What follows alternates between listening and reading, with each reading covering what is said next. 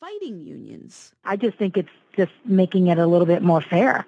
The decline of unions over the last few decades has contributed to stagnant incomes for the middle class. At the same time, the anti-union consulting business has prospered. This industry uh, has grown from a very small industry uh, in the 1970s to a multi-billion dollar international industry. That's Stephanie Luce. She teaches labor studies at the City University of New York's Murphy Institute. She says requiring transparency is just one small step the Obama administration is taking to level the playing field. I'm Gigi Douban for Marketplace. On Wall Street today, the dollar is up, but stocks are down. We'll have the details when we do the numbers.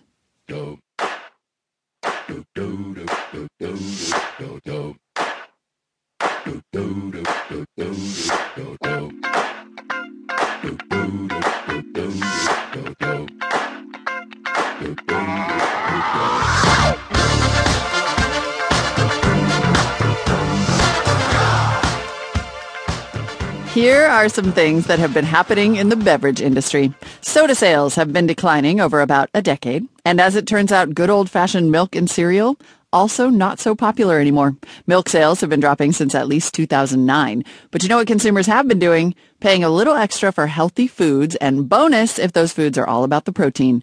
So what better opportunity for Coca-Cola and a high-end dairy cooperative to team up and build a better milk? And they're not the only ones. Shruti Singh is a reporter at Bloomberg Businessweek, and she wrote about the move toward designer milk. Hi, Shruti. How are you? Great. Great to be here. So tell me about the forces that have brought Coca-Cola and milk together. Well, a couple of things are happening. One is that Americans are drinking less uh, sugary, fizzy water.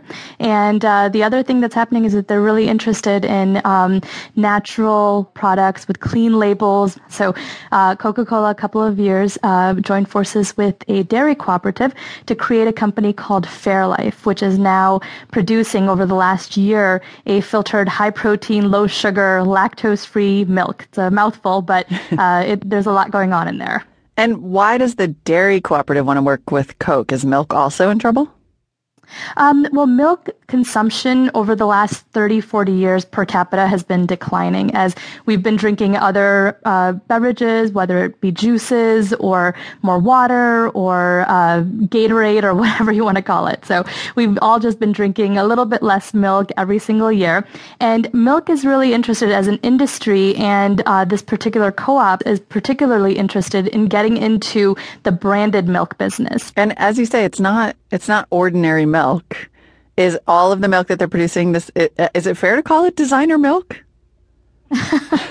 well, that's uh, that's sort of the term we've used, but basically, this is a um, a brainchild of a veterinarian uh, turned farmer named Mike McCluskey, and uh, he produced uh, this uh, filtration system that you can separate out the protein and the sugars and the lactose from milk and really create um, a milk that serves different consumer needs. Hmm. Have you tried any of it? I have. Yeah, it's pretty good. Well, so how much does this stuff cost? It costs about four dollars uh, for a uh, fifty-two ounce bottle, and double what uh, the conventional stuff costs. Wow! How is the um, how's the sales strategy working so far? Well, in the first year on the shelves, uh, Fairlife has reached about 90 million in sales, and Coke's intent is on making milk a billion-dollar brand. Does that seem likely? Are specialty milk sales doing well? Yeah, so Fairlife has actually been able to boost specialty milk sales quite a bit in 2015 to a growth rate of about 21%, um, up from something like 9% a year earlier. That's Shruti Singh, a reporter for Bloomberg News. Thanks so much. Thank you.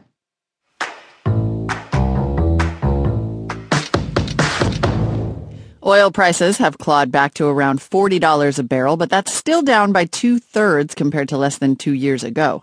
And while that's good news for drivers, it has shattered lives in petrostates around the world. None are worse off than Venezuela. We'll give you a couple numbers. Worst inflation in the world for three years running, somewhere between 180 and 400 percent. GDP shrank 10 percent last year, and a year ago on the street, one U.S. dollar bought 200 Venezuelan bolivars. Today, it's a thousand. But what about real life there? Marketplace's Scott Tong has just returned from Venezuela and has this report. Imagine your grocery bill goes up by 17-fold. A loaf of bread